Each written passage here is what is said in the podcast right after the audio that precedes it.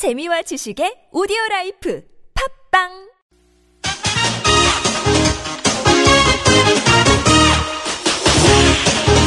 열린 아침 김만흠입니다. 3부 시작합니다. 열린 인터뷰 두 번째 시간인데요. 조금 전 시작된 2016 리우 올림픽 폐막식을 끝으로 17일간의 올림픽 일정이 모두 마무리가 됩니다. 이번 올림픽에서 금메달 10개, 종합 성적 10위, 이른바 텐텐을 내세웠던 우리 대표팀. 양궁에서는 사상 최초로 전 종목 석권이라는 대기록을 남겼지만 전통적인 효자 종목이었던 유도와 레슬링 등에서는 아쉬움도 남겼는데요. 올림픽을 주관하는 대한체육회를 비롯해서 종목별 협회가 보인 비상식적인 행보도 국민들의 눈살을 찌푸리게 하고 있습니다. 이번 리우 올림픽 여러분 어떻게 보셨는지 50원 유로 문자 샵 0951로 의견 보내주시기 바랍니다. 에, 전설의 탁구 스타 출신으로 올림픽 여자 탁구 대표팀과 태능 선수 촌장, 촌장 또 어, 베이징 올림픽 총감독 역임하셨죠. 지난 19대 때 국회 비례대표 의원을 지낸 분입니다. 이혜리사 전 새누리당 의원 연결해서 이번 리우 올림픽에 대한 평가와 우리 체육계 남은 과제 짚어보겠습니다. 안녕하십니까? 안녕하세요. 네. 네. 제가 한 그 10년 전 넘은 것 같기도 한데 태능 선수 촌장 하실 때 뵙고 이렇게 네. 전화를 뵙게 됐습니다.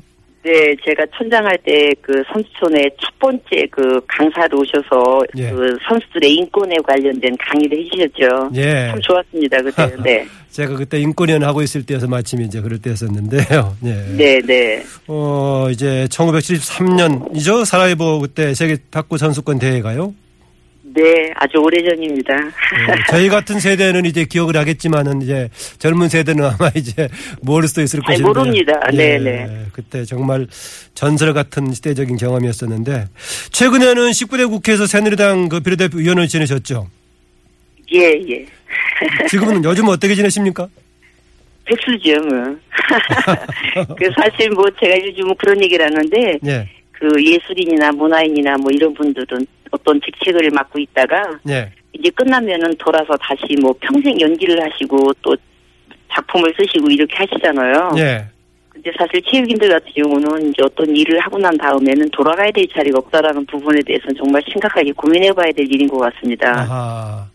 네. 아, 조금 더 젊었을 때는 바로 현장의 감독 같은 것도 역할을 할 수가 있겠지만 그 이후에는 조금 이제 돌아갈 자리가 어딘가 좀 막연한 부분도 있겠군요. 예, 제가 그 국회의원 할 때도 상임위에서 그런 얘기를 했는데 체육인들은 왜 선수 생활 할 때 보살펴 줘야 되냐면은 끝나면은 더 이상 할 일이 없다. 왜냐하면 아주 몇 자리밖에 안 되는 실업팀 감독이나 한 자리밖에 없는 대표팀 감독밖에 자리가 없거든요. 예, 예. 그러니까 열심히 선수 생활할 때 그들이 살 수 있는 어떤 길을 열어주고 그런 지원을 해줘야 된다는 거죠. 그 이제 마지막 우리의 금메달을 확정했던 여자 골프에서 박인비 선수가 이제 금메달을 확정되는 순간 박세리 감독이 눈물을 흘리지 않았습니까? 네 네. 그러면서 이제 선수 시절보다 더 의미가 깊었다 최고의 순간이다 이런 말이 했었는데 이혜리사 네네. 전 의원께서도 88년 1988년 서울올림픽 여자 탁구 서울올림픽, 대표팀 예. 그때 결승전을 서울대 체육관에서 했던가요? 예, 서울대학교 했습니다. 네, 제 기억이 이런 이번에 것 같은데. 그, 예, 예. 그때 양양자 현정아 네. 복식조 우승을 이끌었었는데 선수로서의 승리였을 네. 때와 감독으로서의 승리 비교해 보신다면 어떻습니까? 예, 뭐, 우리 이번에 그 박세리 감독이 얘기한 거하고 똑같습니다. 박세리 감독도 박세리 키즈였던 그 박인비 선수가 우승을 했을 때도 감격이 있었고요. 예. 선수 때 느끼지 못하는 그런 어떤 좀 감동이 있었다고 그랬는데 저도 그 88올림픽 우리 양영자 현종화 선수가 딱 우승하는 순간이 저는 그 시합을 이기고 눈물을 안 흘리거든요. 참거든요. 근데 아. 그걸 참을 수가 없겠더라고요. 그래서 예. 저도 화장실에 가서 눈물 흘린 적이 있습니다. 어. 감동이에요. 예. 그 모든 선수들의 경기가 다 훌륭했겠지만 개인적으로 리우 올림픽 최고의 순간을 꼽으라면 어떤 장면을 꼽으시겠습니까? 뭐 너무나 많죠. 사실 그 우리 그 펜싱의 박상영 선수가 어허. 헝가리 선수를 14대 10으로 지고 있다가 대역전 도저히 믿어지지 않을 만큼 역전을 해서 우승한 그 감동 예. 그거는 또 뭐 그거대로 너무나 엄청났는데요. 사실은 박세리 키즈 박인비가 우승할 때 예. 그 선수가 손가락이 아파서 올림픽을 참석하느니 안 하는 얘기가 있었는데 예. 일단 참석을 해가지고 정말 대한민국 여자 골프의 자존심을 지키는 그 순간은 에, 세계가 모두가 다 감동하고 대한민국을 인정하는 순간이었던 것 같고요. 예. 또 우리 스타 박세리, 우리 여자 골프가 있게 한 박세리 감독의 데뷔 무대였어요. 예. 그게 이제 성공적으로 잘 끝났다라는 거에 대한 그런 박수를 보내고 싶은 그런 그 생각이 들었습니다. 그 이제 다른 분야에서도 마찬가지입니다만 특히 스포츠 관련해서는 세계 무대에서 우리나라 여자 선수들의 성적이 더 좋아요. 왜 그렇습니까? 저는 뭐 남자보다 여자가 능력이 뛰어나다라고 얘기하는 하고 싶지는 않고요. 예. 아무래도 여자들이 남자에 비해서 조금 지구력이 있고요. 예. 그 다음에 집중력도 조금 뛰어나고 그런 것 같아요. 예. 손재주도 좋고. 그래서 남자들은 하면서 이것저것 다른 것도 좀 이렇게 해보면서 좋아하는데 여자들은 한우를 파는 예. 그런 기질들이 성공적인 요인의 결정적인 거 아닌가. 예, 그렇게 생각을 합니다. 아, 기왕 여자 선수들 얘기 나온 김에 이거 하나 질문 드리고 싶었었는데 우리나라 그 실업이라든가 프로의 여자 선수팀에 왜 여자 감독들보다 남자 감독이 대부분이죠? 아유, 예, 원장님이 너무 많이 아셔가지고 제가 맞습니다. 사실 네. 여자 감독, 여자 선수들이 있는데 여자 감독이 꼭 있어야 된다라는 거에 대해서 저는 꼭 동조하고 싶지는 않고요. 예. 여자가 가지고 있는 장점과 남자 지도자가 가지고 있는 장점들이 잘 어우러지는 게 저는 굉장히 그 운영하는데 도움이 된다고 보는데 예. 남자들 세계에서 여자들이 오면 불편하다고 생각하는 느낌도 좀 있고요. 예. 특히 저 같은 경우는 체육계 1세대 지도자였거든요. 굉장히 어려웠어요. 예. 그리고 두 번째는 이제 여자들의 출산 문제 결혼하면은 예. 그 출산 때문에 또 쉬어야 되는 이런 공백 기간 이런 것들이 대회 일정하고 또 안 맞을 때도 있고 그래서 남자들에 비해서 여자들이 다소 조금 어려운 점은 갖고 있어요. 하지만 네. 여자 지도자들을 꼭 키워줘야 남자들이 메꿔주지 못하는 해결하지 못하는 부분들을 정서적으로 잘 이끌어주는 그런 그 역할을 할 수 있다고 저는 봅니다. 예, 제가 그 질문 드린 이유가 항상 그 농구든 배구든 무슨 다른 팀이든 간에 여자 선수를 팀에서 감독하는 분들 보면 거의 전부 남자들 뿐이어서 예, 예. 유명 선수 지도자들, 여자들도 네. 많은데 왜 남자 감독들인가 해서 궁금해서 질문 드렸더라고요. 네, 네, 예. 네. 아까 이제 그 박상영 선수 얘기 또 박인비 선수 얘기했습니다마는 반대로 네. 안타깝다 안타까웠다거나 아쉬웠던 순간은 또 언제라고 보십니까? 아우, 뭐, 저 같은 경우는 사실, 그, 우리 선수들 입장이 늘 돼서 시합을 보기 때문에 다 아쉽습니다. 왜냐하면 우리 선수들이 4년에서 8년을 준비한 이번 리우 올림픽이었지 않습니까? 예. 그래서 다 아쉽고 가슴 아프고, 아, 너무나 안타깝고 그랬는데, 사실은 이 마지막에 우리 그 손현재 선수가, 예, 저는 그냥, 아우, 아. 좀 어떻게 그 극복을 해서 이번에 3위권이라도 좀 들어가줬으면 하는, 아, 그냥 간절한 바람이 좀 있었는데, 예. 예, 안 된 것이 상당히 좀 많이 안타깝고요. 예. 여자 핸드볼이 우리 우생순으로 국민들 사랑을 너무 받았는데 음. 시합 잘 안 풀려서 참 그냥 뜻밖의 탈락을 한 것에 대해서 아유 너무나 안타깝습니다. 예. 특히 그 나이 많은 그 오영란 우영란 선수. 우선희 예. 선수가 네, 예. 네. 저도 좀 보면서 그런 마음이 들었습니다. 그 우리나라 네. 당초 목표 10-10 금메달 10개의 종합선적 10위 성적으로는 8위를 거뒀습니다만은 뭐 순위는 뭐 그렇게 뭐 괜찮은 편인데 메달 획득에서 기대에 미치지 못한 이유 뭐라고 보십니까?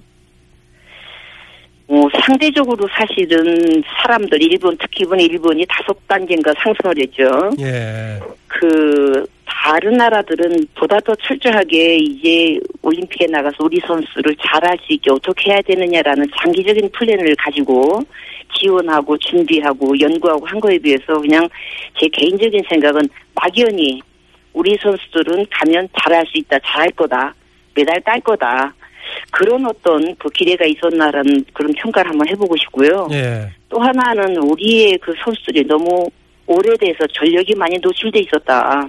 음. 유도 선수, 레슬링 선수, 배드민턴 선수, 뭐 전체가 보면은 펜싱도 물론 런던에 비해서 조금 좀 아쉬운 부분들이 있지 않습니까? 예. 다 너무 알려진 선수들이었죠. 그래서 막연한 기대보다는 보다 더 우리가 지원과 계획과 여러 가지를 과학적으로 좀 더 가져갈 필요가 있겠다라는 생각을 해봤습니다. 예, 지금 우리나라가 많이 알려졌다고 얘기했었는데 저 개인적인 생각으로는 태권도의 경우도 선수 다섯 명이 다 메달은 따긴 했습니다마는 이제 보자면은 네. 한편으로는 다른 나라들이 잘하게 되는 게 태권도의 세계화라고도 볼 수 있겠지만은 우리가 아, 또 그럼요. 경쟁력을 그만큼 또 강화해야 될 필요성도 느꼈, 느꼈습니다.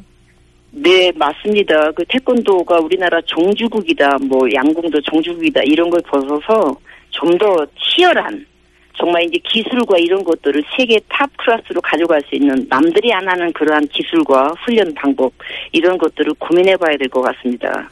그 배- 여자 배구 얘기입니다만은 그 8강에까지는 갔었지만 네덜란드에 이제 석패를 했었는데 어, 예. 이후에 배구 협회 부실전도 도마에 올랐는데 뭐 협회 대응 뭐가 문제였다고 보십니까? 예, 뭐 확실히 그 안에 어떤 문제가 있었나를 제가 보질 않았기 때문에 말씀드리긴 그런데요. 예. 어, 사실 올림픽이라는 거는 아시안 게임하고 달라서 경기장을 출입할 수 있는 그 AD 카드라는 것을 IOC가 한 제한적으로 공적이 발급을 합니다. 예. 그래서 각 종목들 원하는 그 카드를 발급해서 주질 못하기 때문에 있는 사람들을 많이 함께 그 현지로 가기가 좀 어려운 문제가 있었을 거고요. 어, 뭐, 김연경 선수가 또 너무 잘하다 보니까 김연경 선수한테 너무 많은 짐을 줄게 예. 결과와 더불어서 자꾸 이렇게 사회적인 논란거리가 된 거에 대해서는 다른 종목과 더불어서 우리가 앞으로 올림픽 같은 국제대회 참가를 보다 더 역할 분담을 잘할 수 있는 방법을 좀 잘 찾아갈 필요가 있을 것 같습니다. 어, 더구나 이제 뭐 통역까지 없어가지고 김연경 선수가 통역까지 맡아서 했다 이런 걸 보면서 서브 리시브가 안 돼가지고 김연경 선수 한 사람한테 집중될 수밖에 없는 것도 상당히 힘들어 보이던데 거기까지 해가지고 네, 그런 네. 있었습니다. 그렇습니다. 네. 박태환 선수요. 가기 전에 이제 그 도핑 관련해 가지고 자격을 가느냐 마느냐 상당히 지리한 이런 공방 끝에 이제 갔었는데 박태환 선수 경기 어떤 마음으로 지켜보셨습니까? 저는 이제 박태환 선수가 이번에 꼭 갔으면 좋겠다고 얘기한 이유 중에 하나는 그가 메달을 딸 거다 따야 된다. 예. 따기 때문에 가야 된다라는 건 아니었고요. 일단 모든 어떤 그런 여- 어려운 상황을 다 끝내고 이제는 선수 생활을 잘 할 수 있다라는 대한민국 대표 선수가 다시 됐다라는 의미에서는 꼭 가야 된다고 얘기를 했고요. 예. 4년을 준비한 선수도 아깝게 메달을 놓치고 기록이 저조되고 실격도 하고 하는데 박태환 선수가 마지막 떠나기 20일 전까지 가느니 못 가느니 그런 그 여러 가지 갈등들이 저는 박태환 선수가 결과가 메달을 못 따서가 아니라 딸 수 있는 여건이 안 됐다. 음. 그런 어떤 이야기를 좀 하고 싶습니다. 예, 박태환 선수 나오니까 수영 같은 분야에서 어, 우리나라가 세계 무대에 저렇게 최고 1위를 하기가 쉽지 않은 상당히 어려운 종목인데 피겨스케이팅 김연아 선수도 마찬가지고요. 이런 네네. 박태환, 김연아 선수를 잇는 후배들이 참 없는 게 안타까운데 이거 네. 이유는 어떻게 뭐라고 보십니까? 글쎄요. 맨날 죽는 신용한다고 그러는데 사실 우리는 지금 사회적인 여건이 생활체육으로 전환해서 이제 생활체육을 해야 되는 시대다라고 모든 사회적인 분위기가 돼 있고요. 협회도 통합이 예전- 됐죠? 예, 예. 네. 예전처럼 그 엘리트의 소수 선수들을 선발하고 특별 관리하고 육성하고 지원하는 것들이 참 좀 아쉬운 부분들이 많이 있습니다. 그래서 네. 이번에 그 어떤 그 결과를 보면서 일본이 육상 수영이 메달이 막 나왔듯이 우리는 기초 종목이 없다라는 얘기가 아니라 기초 종목이 안 되면 또 다른 종목에 보다 더 개성화시키고 특성화시켜서 예. 육성할 수 있는 그런 어떤 좀 방법을 찾아낼 필요가 있을 것 같아요. 예, 아마 오늘 마지막쯤이 될 것 같은데요. 올림픽 때만 잠깐 한화하고 이제 이후에 체육인들의 복지에는 냉담한 게 우리 현실인데 지난 1990년 베이징 그 아시안 게임 역도 금메달리스트 김배식환 선수 죽음 이후에 이제 선수들의 복지에도 관심이 높아지고 있는데 어, 어떤 지원이 필요하다고 보십니까? 맨날 똑같은 얘기가 너무 사회적으로 되풀이되고 그때뿐인데요. 예, 사실은 예술인 복지법은 있고요. 제가 19대에서도 발의를 해서 폐기가 됐고요. 일본 같은 경우는 이미 체육 기본법도 발의가 되고 작년에 체육청이 창설이 돼서 지금 100명이 넘는 직원들이 운영을 하고 있고요. 예, 저는 일본의 성공적인 요인은 그거라고 보는 거죠. 그래서 우리 제 대한민국 체육의 생활체육도 그렇고 대화- 장애인 체육도 그렇고 학교 체육도 그렇고 엘리트 체육도 그렇고 이걸 조화롭게 잘 가지고 가면서 재능을 발휘할 수 있도록 해준다면은 정말 체육에 대한 그 체계적인 그런 예산 확보, 지원 그리고 은퇴 후에 그들의 복지 문제 그것이 만들어지지 않고는 매일 이런 상황들 질문들이 되풀이될 거라고 저는 생각을 해요. 예. 오늘 말씀 고맙습니다. 네, 감사합니다. 네, 지금까지 태능선수촌장을 역임한 새누리당 이혜리사 전 의원이었습니다.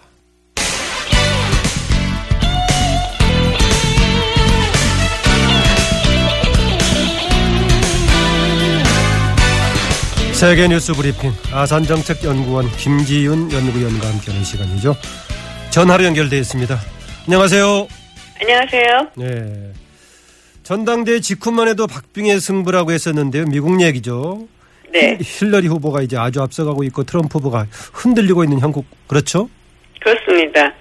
어, 글쎄 뭐 전당대회 직후에 사실 전당대회 효과가 있기 때문에 한 3주에서 한 달 정도 있다가 보는 것이 좀 더 정확한데요.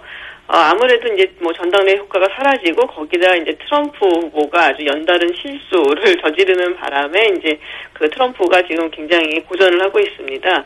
특히 이제 민주당 전당대회에 나왔던 그 키즈르칸 변호사 부부 예. 무슬림계 이민자죠. 그 아들이 이제 이라크 전에 참전을 했다가 사망을 해서 이제 어, 자기가 무슬림 무슬림이지만은 우리가 정말 아주 굉장히 어 뭐, 뭐랄까 미국인으로서 뭐좀 책무를 다했다 뭐 이런 얘기를 했었는데 그거를 두고 이제 트럼프가 뭐 아 저 보니까 무슬림이라서 그런가 부인은 한마디도 안 하더라 뭐 이런 식의 약간 비아냥거리는 말을 했어요. 근데 그랬죠. 음. 이게 이제 절대로 해서는 안 되는 것 중에 하나거든요. 참전 용사, 특히 전사자나 이 전사자의 부모를 두고서는 비아냥거리는 말은 뭐 그 누구도 받아들일 수 없는 게 사실 미국 사회의 정서인데 이런 행동을 했다는 것 그리고 그 이후에 뭐 대처라든지 뭐 이런 걸 보면은 글쎄요 뭐 트럼프가 굉장히 돌풍을 일으키긴 했지만은 뭐 정치 선거 캠페인에 있어서는 굉장히 아마추어스럽다라는 걸 좀 알 수가 있었습니다. 예. 그 트럼프 후보가 이런 막말 계속 해오면서 계속 밀고 갔었는데 이번에 처음으로 사과를 했죠. 사과를 왜 이번에 했을까요? 글쎄 워낙에 이제 지지율이 떨어지고 있기 때문에 내놓은 고육지책이 아닌가. 사실 그 말이 굉장히 그 파격적이었고 뭐 타격이 좀 컸거든요. 예. 그리고 지금 보면 이제 스윙주, 특히 이제 경합주에서 워낙에 안 좋은 성적을 내고 있어요. 뭐 음. 보통 우리가 이제 스윙주라고 얘기를 하고 있는 뭐 오하이오라든지 뭐 플로리다, 펜실베니아 뭐 이런 곳은 뭐 다 차치하고라도 심지어 이제 공화당이 항상 이겨왔었던 주, 뭐 예를 들면 조지아 같은 곳 이런 곳에서도 박빙의 성적을 보이고 있고 뭐 심지어 뭐 아리조나 같은 곳도 어떻게 될지 모른다는 얘기까지 나오고 있기 때문에 지금 굉장히 뭐 큰 지더라도 이렇게 좀 멋있게 질 수가 없는 상황으로 지금 돌아가고 있기 때문에 어 지금 막말에 대해서 자기가 사과를 냈는데 글쎄 뭐 얼마나 효과가 있을지는 잘 모르겠습니다. 뭐 사실은 그 이제 비아냥거리고 이제 그런 말을 하자마자 사실은 사과를 하고 이랬어야지 좀 효과가 있었을 텐데 지금 뭐 타이밍상으로 봤을 때는 누가 봐도 지금 지지율이 떨어지니까 하는 거구나라고 생각을 할 수가 있거든요. 그래서 예. 그 진정성 면에서 얼마나 효과가 있을지 그리고 더욱 중요한 거는 앞으로 진짜 어떤 행동을 할 것인지를 좀 더 이제 두고 봐야 되겠습니다. 어, 보니까 양쪽 전당대회 끝났을 때 일주일쯤 전 됐을 때 보니까 누가 이길 것인가 예측했을 때 네. 트럼프가 이길 확률이 그 미국 프로농구에서 free throw 실패할 확률 정도밖에 안 된다라고 했었는데 더 떨어졌겠네요. 지금은 뭐, 뭐 클린턴이 이길 확률이 거의 90% 육박하고 있고요. 예. 어, 보통은 이제 전당대회 끝나고 난 다음에 한 3주 정도 있, 되면은 이제 여- 여론조사 결과들이 또 나오는데 그때 여론조사 결과들이 굉장히 정확하다고들 이야기를 하거든요. 예. 근데 지금 상태로 봤을 때는 이제 3주가 이제 가까이 됐죠. 그러니까 아마도 이제 클린턴한테 상당히 유리하게 돌아가는 판세다라고 평가할 수 있죠. 공화당 후보 주자 교체 뭐 그런 얘기는 이제 더 이상 있을 수 없는 거죠. 지금 뭐 본인이 사, 뭐 사임을 하지 않는 한 지금 뭐 후보로 교체하는 건 사실상 무리죠. 예. 어, 본인 교체가 아니니까 선거 캠프 트럼프 후보가 선거 캠프 수장을 교체했죠. 그렇습니다. 지금 뭐 두 번째 메이저 선수들을 교체를 한 건데 예. 어, 선대위원장을 맡고 있던 폴 매너포트가 이제 물러나고 그리고 브라이트바트 뉴스라는 이게 이제 굉장히 보수 성향을 가진 어, 가끔가다 굉장히 논란거리가 되는 인터넷 웹사이트예요. 그 웹사이트에 이제 스티브 배넌이 새로이 이제 선거대책위원장 노릇을 하게 됐습니다. 그리고 이제 원래 advisor 중에 한 명이었던 켈리앤 콘웨이가 매니저로 이렇게 승격이 됐어요. 그래서 이 두 명이 아마 쌍두마차처럼 이끌고 나갈 것이다라고 보여지고 있습니다. 좀 도움이 될까요? 글쎄요, 뭐 좀 두고 봐야겠는데, 어, 지금 나오는 걸로 봐서는 이제 우리가 흔히들 뭐 나쁜 경찰, 좋은 경찰 노릇이라고 하죠. 그래서 뭐 한 명이 조금 막 안 좋게 얘기를 하고. 나오면은 다른 한 명이 가서 뭐 달래주고 뭐 그렇죠. 이런 식의, 예. 그래서 이제 배넌이 아마 이제 bad cop, 나쁜 경찰 역할을 하고, 이 콘웨이가 good cop, 그러니까 좋은 경찰 역할을 할 것이다. 이렇게 얘기가 나오고 있는데, 이 매너포트가 물러난 배경이 사실은 상당히 재밌어요. 이제 좀 한두 가지 정도를 저희가 볼 수가 있는데, 첫 번째로는 이제 이 사람이 굉장히 오랫동안 이제 그 공화당의 무슨 캠페인 뭐 수장이라든지 전략가 노릇을 하다가 그 로비 회사를 차립니다. 자신이 이제 DFP 예. 인터내셔널이라고. 근데 2012년부터 14년 사이에 이제 우크라이나의 친러시아 대통령이고 또 친러시아 성향을 가졌던 그 야누코비치 대통령에 대해서 미국 언론이 조금 더 호의적으로 보도를 해달라고 이렇게 로비를 했던 정황이 있는 거예요. 그래서 그러면서 이제 물론 이제 그쪽 야누코비치 대통령이라든지 친러시아 성향의 우크라이나 정치인들한테 이제 거액의 돈을 받은 거죠. 그래서 이제 이런 부분이 조금 부담으로 작용을 했을 것이고 또 두 번째로는 이 사람이 사실은 굉장히 전통적인 공화당 그 내에서 캠페인으로 뼈가 굵은 인물이에요. 그래서 예. 트럼프의 그 막말이라든지 뭐 이런 걸 좀 자제하는 그런 역할을 하려고 투입이 됐는데 이 와중에 이제 트럼프랑 사실 갈등이 굉장히 많았다는 얘기가 있습니다. 그래서 트럼프는 이제 내가 길 가겠다. 그러니까는 뭐 공화당 지도부라든지 그쪽에서 원하는 대로 안 해주겠다라는 이제 뭐 이런 의사를 표시한 것이다라고도 보여지죠. 예. 이쪽 저쪽 양쪽의 전략을 왔다 갔다 해서 흔들어서 도움이 될지는 모르겠습니다. 네. 어, 태영호 공사. 뭐 처음에 저는 뭐 사람 이름이 아니라 배 이름인 줄 알았습니다만은 네, 태영 공사 망명 관련해서 영국 언론을 비롯한 주요 외신들 보도를 하고 있는데 네. 외신이 전하는 태영호 공사의 탈북 전말 후속 보도 내용 있으면 전해주시죠. 뭐 거의 뭐 한편의 첩보 드라마였다라고 이제 보여지는 정도고요. 전 사실은 굉장히 재밌게 읽었던 것이 그 영국의 이제 가디언지든가요. 거기서 이제 태영호 공사하고 평소에 친하게 지냈던 기자가 쓴 글이었습니다. 근데 어 아무도 이제 뭐 물론 다들 잘 알고 있다시피 이제 보면은 한국 대사관에 망명을 신청하고 영국에서 독일을 거쳐서 이제 한국으로 간 것이다라고 나오고 있고요. 예. 그리고 지금 뭐 우리가 잘 알고 있는 그 MI6죠. 영화 007에서 나오는 그 영국의 이제 정, 첩보기관인데 이 첩보기관이 굉장히 적극적으로 지원을 했을 거다라고 얘기를 하고 있고요. 근데 이제 이태용 공사가 어, 영국에서 지내면서 거의 영국 사람 같았다라는 얘기를 하더라고요. 예. 저도 사실은 궁금해서 그 뭐 어디 가서 하는 뭐 연설이라든지 뭐 이런 걸 좀 찾아 동영상을 찾아봤는데 영어도 굉장히 유창하게 잘하고 있고 아주 예. 세련된 모습을 보여주고 있어요. 그러니까 영국에서의 삶을 아주 만끽을 한 거죠. 그래서 10년 이상 살았다고 그러죠? 그렇죠. 예, 예. 10년은 이제 영국에 있었는데 그래서 이번 여름에 이제 사실 북한으로 이제 송환이 될 예정이었는데 가족들 특히 이제 아이들 문제라든지 뭐 교육 문제 그 아이들이 이제 거의 이제 영국에서 영국 아이들처럼 자랐으니까 그런 문제도 굉장히 작용을 많이 했고 또 이제 부인이 돌아가는 것에 대해서 굉장히 걱정을 많이 했다. 그래서 그런 여러 가지 이제 굉장히 개인사적인 문제 그리고 물론 이제 뭐 여러 가지 뭐 거액의 뭐 자, 자금을 지금 누가 이제 빼돌려서 갔는데 그거에 대해서 책임을 져야 되고 이런 부분도 정치적인 부분도 있습니다만은 굉장히 개인적인 문제가 작용을 많이 해서 어 망명을 신청한 것이 아니냐라는 얘기를 하고 있더라고요. 예. 북쪽에서는 깎아 내리려고 오히려 개인의 문제, 문책에 대해 두려워서 망명한 것처럼 이렇게 얘기하고 있고 심지어는 개인의 사생활에서 엄격한 문제까지 지적을 했더라고요.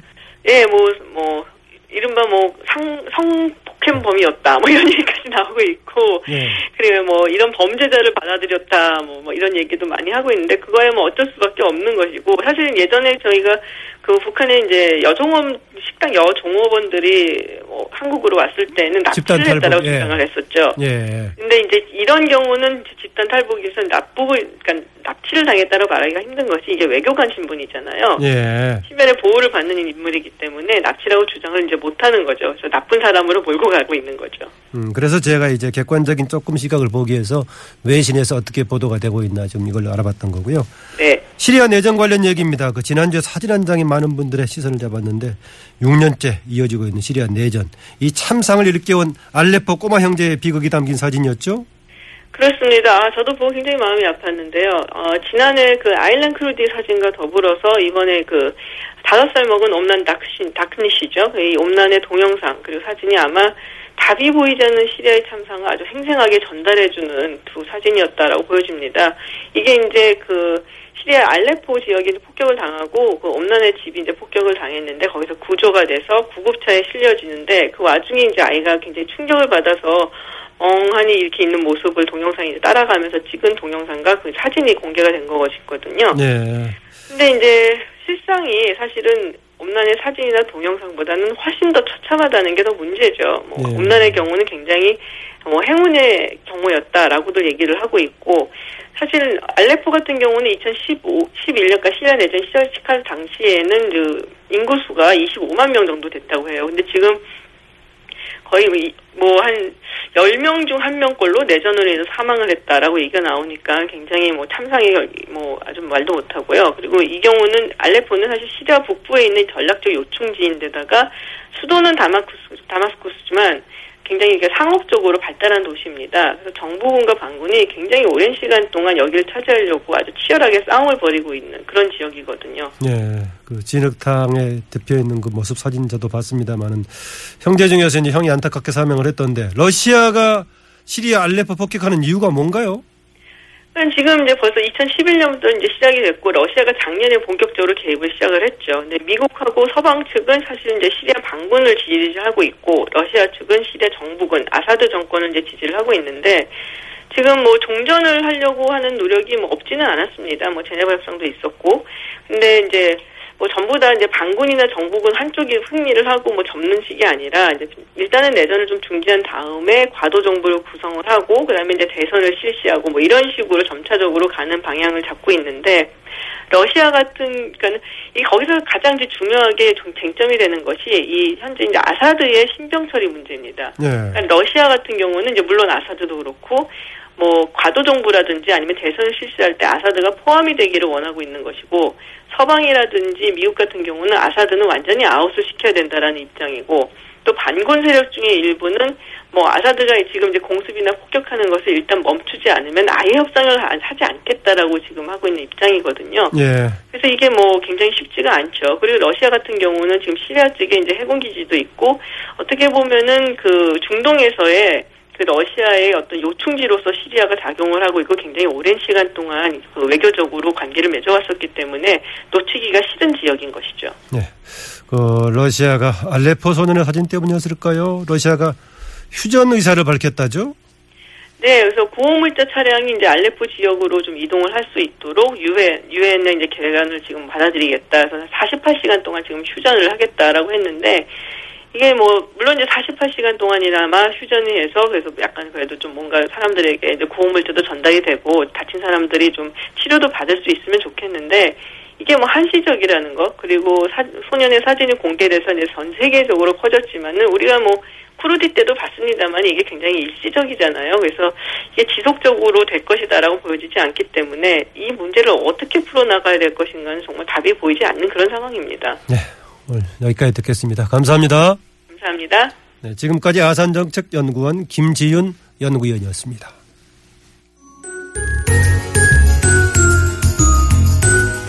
시사에서 지식을 얻다. 전 세계인의 축제 올림픽이 드디어 막을 내렸습니다. 올림픽 폐막식의 하이라이트는 개막식 때 점화했던 성화를 소화하는 것인데요. 원래 올림픽은 신들에게 바치던 제전이었습니다. 인간에게 불을 선물해준 프로메테우스를 위해서 탄생했다는 것이 고대 올림픽 성화인데요. 그런데 이 성화가 근대 올림픽에서는 처음부터 있었던 것이 아닙니다. 성화가 부활한 것은 1928년 네덜란드의 암스테르담 올림픽부터였는데요. 이때는 그저 마라톤 타워에 불을 피워놓기만 했었다고 합니다. 오늘날처럼 여러 사람들이 성화를 봉송하게 된 것은 1936년 10일에 베를린 올림픽부터였는데요. 베를린 올림픽에서는 고대 올림픽의 발상지인 올림피아에서 성화를 체화한 뒤 불가리아, 유고슬라비아, 헝가리, 오스트리아, 체코슬로바키아를 거쳐 베를린까지 3,189km를 3,331명의 주자가 11박 12일에 거쳐 봉송을 했습니다. 그 후 1952년 헬싱키 올림픽부터는 성화 봉송이 의무화가 됐죠. 이제 리우 올림픽의 성화도 역사 속으로 사라지겠죠. 유독 덥던 올해 여름. 열대야와 함께한 리우 올림픽을 이제는 보내줘야 할 때인 것 같습니다.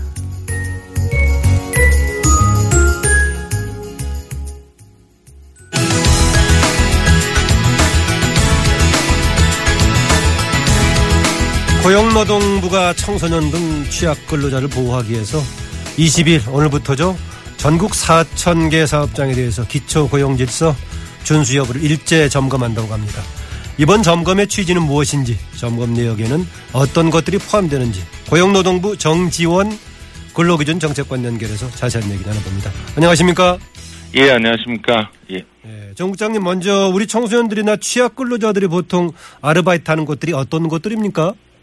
예, 가장 많이 일하는 어, 업종부터 말씀드리면 음식점, 레스토랑이 가장 많고요. 예. 그리고 그만큼 편의점, 패스트푸드점, 각종 연회장 등에 많이 일을 하고 있고 최근에는 물류 창고 등에서도 많이 근무가 좀 이제 많다고 판단하고 있습니다. 예, 우리가 보통 아는 편의점, 뭐 음식점 여기에다가 연회장에다가 이제 물류 창고까지 좀 있군요. 예, 예, 그렇습니다. 예.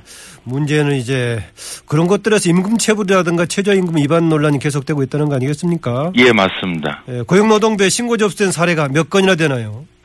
어, 전체적으로 어, 한 해에 어, 15년 기준으로 말씀드리면 한 34만 건이 이제 신고가 접수가 됩니다. 1년 기준으로요? 1년 기준으로요. 예. 그 중에 한 절반 가까이가 5인 미만 사업장에서 이제 발생을 하게 되고 그 중에 이제 특히 아까 말씀드린 업종 같은 경우에는 청소년들의 이제 임금 체불이 여전히 좀 많이 있는 현실입니다. 정부가 뭐 다양한 방법으로 뭐 줄이려고 노력을 하고 있습니다만은 현재 신고 건수는 여전히 좀 많은 이제 실정입니다. 그 익명 게시판을 제보에 창구로 많이 쓴다고 들었습니다. 예, 그렇습니다. 어, 그 익명 게시판 사례 중에요. 확인된 악질 사업자가 있었다면 소개 한번 해주시겠습니까? 아, 예. 지난 어, 5월부터 7월까지 저희들이 어, 실제로 이제 청소년 근로자들이 어, 신고에 부담을 많이 가지는 점을 감안해서 익명 게시판을 운영해 왔습니다. 어, 말씀해 주신 대로 사례를 하나 말씀드리면 어, 실제 대학교에 이제 다니고 있는 재학생인데 예. 어떤 회사의 이제 마케팅 부서의 실습생으로 어, 실습 계약을 체결하고 갔는데 당초 약정된 뭐 실습비도 지원 안 했을 뿐만 아니라 어 실습생이면 이제 학습을 위해서 여러 가지 오리엔테이션이나 가리켜야 되는 부분을 뛰어넘어서 실제 근로자로서 근로자로 그 했던 부분이 있어서 그걸 저희들이 이제 판단하고 어 대학 측하고 같이 협조해서 사업자하고 문제를 해결했습니다. 예. 예, 전부터 보니까 실습생 해가지고 그 학생들 이쪽에 그냥 막 근로자로 쓰는 경우들이 여러 번 한번 보도가 됐던 것 같은데요. 예, 그래서 열 이제 참 이제 사라져야 될 단어 중에 하나가 열정 페이인데 어, 예. 그 인턴을 이제 어찌 본다면 인턴의 이제 이름으로 열정 페이를 강요하고 있는 부분들이 어 최근에 특히 이제 많아지고 있습니다. 그래서 지난 2월 1일 날 열정 페이 이제 근절을 위한 가이드라인도 마련하고 각종 이제 호텔이나 아니면 제과 제빵이나 패션 특히 이제 인턴이 많이 사용되고 있는 어 사업장을 중심으로 해서 저희가 지도도 하고 뭐, 정, 뭐 적발도 하고 감독도 하고 있습니다. 예. 예, 이런 문제들을 포함해서 이제 기초 예. 고용질서 준수 여부에 대해서 이번에 일제 점검하는 거 아니겠습니까? 예, 그렇습니다. 이번에 구체적으로 어떤 내용들이 점검 그 어, 기준도 들어가는 겁니까? 예, 어, 말씀해 주신 대로 오늘부터 이제 어, 전국 47개 관서를 중심으로 해서 11월 말까지 이제 점검에 들어가는데 일단 대상 사업장은 어, 가장 많이 일하고 있는 거로 판단되는 레스토랑, 특히 패밀리 레스토랑이나 커피 전문점, 백화점, 각종 이제 어, 의류, 잡화, 쇼핑몰 등의 포함을 하고 있습니다. 특히 한 두세 배, 한 뭐 8천 개에서 12,000 개에 해당하는 두세 배 정도의 이제 범위를 정해서 한 달간 먼저 계도 활동을 통해서 어, 법 준수를 좀 유도하려고 하고요. 예. 그 중에 이제 어, 한 4천 개소에 대해서는 실제로 이제 근로 감독에 들어가게 되고 특히 이번에 새롭게 도입되는 부분들은 어, 통상은 한 2, 3일 전에 어, 관련 서류나 이런 부분들을 이제 미리 통지하고 들어갔는데 불시 점검을 하고자 합니다. 한 500개 사업장에 대해서는 불시 점검이요? 예, 예. 예. 특히 아까 말씀해 주신 익명 게시판에 올라와 있던 좀 굉장히 이제 뭐 나쁜 사례나 이런 부분들은 포함해서 한 500개 사업장을 불시 점검하고자 하고 또한 이제 각종 어 근로복지공단 등 통계를 이용한 좀 적발 위반이 이제 우려되는 사업장에 뭐 선택과 집중을 하는 스마트 근로 감독도 아울러 실시하고자 합니다. 예. 기존에는 이런 일제 점검을 원래는 경련으로 해왔습니까? 어 조금 이제 그 오해가 있는 부분들도 있는데 저희들이 말씀드린 대로 청소년 이제 다수고용 사업장을 본다면 예. 각종 백화점, 레스토랑도 있을 것이고 편의점, 패스트푸드점, 각종 마트, 주유소, 미용실 그리고 뭐 PC방 등이 있는데 그걸 한해 상하반기로 나누어서 통상 네 개 그룹으로 나누어서 어, 한 해에 이제 두 개 그룹별로 이렇게 실시를 하다 보니까 어, 뭐 하- 해당되는 특정 업종은 2년에 한 번씩 한다 이렇게 이제 잘못 인식되고 있는 부분들도 있습니다. 아하. 어, 그래서 이번에는 특히 이제 많이 일하고 있는 특히 아르바이트생에 대한 최저임금 논란이 많은 유통, 프랜차이즈 부분에 대해서는 저희가 매년도 어, 점검 대상에 포함하도록 그렇게 좀 바꾸었습니다. 예, 이제 위반의 내용이라든가 강도에 따라 예. 다르겠습니다만은 예. 고용노동부 점검에 걸린 사업장들 어떤 처벌을 받게 되는 거죠? 예, 어, 기초고용 질서라해서 이제 보통은 임금 체불 그리고 최저임금을 안 주는 경우 그리고 어, 근로계약 서면 근로계약을 이제 작성하지 않는 경우인데 각종 해당 근로기준법이나 최저임금법에서 어, 형사벌을 규정하고 있습니다. 뭐 각종 이제 규정에 따라 다르겠습니다만 임금 체불 같은 경우에는 뭐 3년 이하의 징역 또는 2천만 원 이하의 벌금에 부과하도록 그렇게 관련 법령에서 규정되어 있습니다. 예, 그 마지막 질문이 될것 같은데요. 예, 예. 아르바이트생 입장에서는 일을 시작하기도 전에 이제 근로 계약서를 쓰자고 말하기가 좀 쉽지 않지 않겠습니까? 예, 실질적으로 좀 어렵다고 많은 이제 고, 뭐 고충을 이야기하고 있습니다. 이런 문제들 어떻게 해야 되겠습니까? 어, 기본적으로 저희가 어, 일단 근로계약서를 작성하는 거는 모든 근로계약의 첫 출발이고 예, 뭐 사업주와 근로자가 그 함께 이렇게 어 일하는 그런 출발선에서의 중요한 약속이라고 봅니다. 예, 뭐 관련되는 이제 작성 안 했을 때의 뭐 벌칙이나 이런 거는 변론으로 하더라도 그 부분에 있어서는 반드시 이제 지켜야 되는 약속이고 그래서 저희가 각종 이제 협회나 이런 등을 통해서 이제 그 인식의 전환이 가장 중요하다고 봐 인식 전환 노력도 합니다만은 금년부터 특히 어 작성에 어려움을 겪어서 또 뭐 귀찮아서 이렇게 안 하는 그런 사업주들도 분명히 있는 것 같습니다. 그래서 전자근로 계약서를 어, 금년부터 이제 도입을 하고 좀 많은 사업장에서 확산하도록 하면 좀 간편하게 그리고 본인의 근로 조건을 이제 분명하게 알 수 있게 하는 그러한 이제 좀 손쉽게 근로계약서를 지켜나가는 그런 내용들도 이제 금년에 새롭게 추진하고 있습니다. 앞으로도 근로계약서 쓰는 문화가 좀 빨리 정착되게끔 최선을 다하겠습니다. 네, 오늘 말씀 감사합니다. 예, 감사합니다. 지금까지 고용노동부 정지원 근로기준 정책관이었습니다. 오늘 폐회식을 끝으로 2016 리우올림픽이 막을 내리는데요. 이번 올림픽에서는 특히 영국과 일본의 약진이 두드러졌습니다. 영국의 경우는 중국을 제치고 미국에 이어서 종합성적 2위를 기록했고요. 일본은 우리나라를 제치고 6위에 오르면서 만년 아시아 3위라는 이미지를 벗어던졌습니다. 특히 일본의 경우는 사- 어, 6위의 성적도 있지만 종목에서 보면 상당히 다른 기초가 잘 돼 있는 종목들을 많이 좀 확보를 했었죠. 영국은 지난 4년간 올림픽 메달 유망자들에게 투자한 비용은 총 3억 5천만 파운드, 우리 돈으로 약 4,900억 원에 달했다고 하고요. 일본, 일본의 경우는 지난해 5월에 장관급 부처인 스포츠청을 신설하고 관련 예산도 기존에 800억 원대에서 1,100억 원대로 크게 늘렸다고 합니다. 아, 투자 두 나라 모두 투자, 과감한 투자가 결실을 본 건데요. 우리나라에서도 한때 투자는 많았습니다만은 새로운 차원에서 스포츠에 대한 접근이 필요하다는 지적을 여기저기서 하고 있습니다. 최근에 대한체육회하고 생활체육협회가 이제 통합돼서 운영하는 측면도 있고요. 한편으로는 너무 또 엘리트 체육이 결국은 기반을 약하게 만드는 거 아니냐 뭐 이런 지적을 하기도 합니다. 아, 그동안 수고했던 선수 전원들에게 좀 박수를 보내드립니다. 열린 아침 김만음입니다. 오늘은 여기까지입니다. 저희 열린 아침은 홈페이지와 팟캐스트를 통해서도 다시 듣기가 가능합니다. 저는 내일 화요일 아침 7시 5분에 다시 찾아뵙겠습니다. 시청자 여러분 고맙습니다.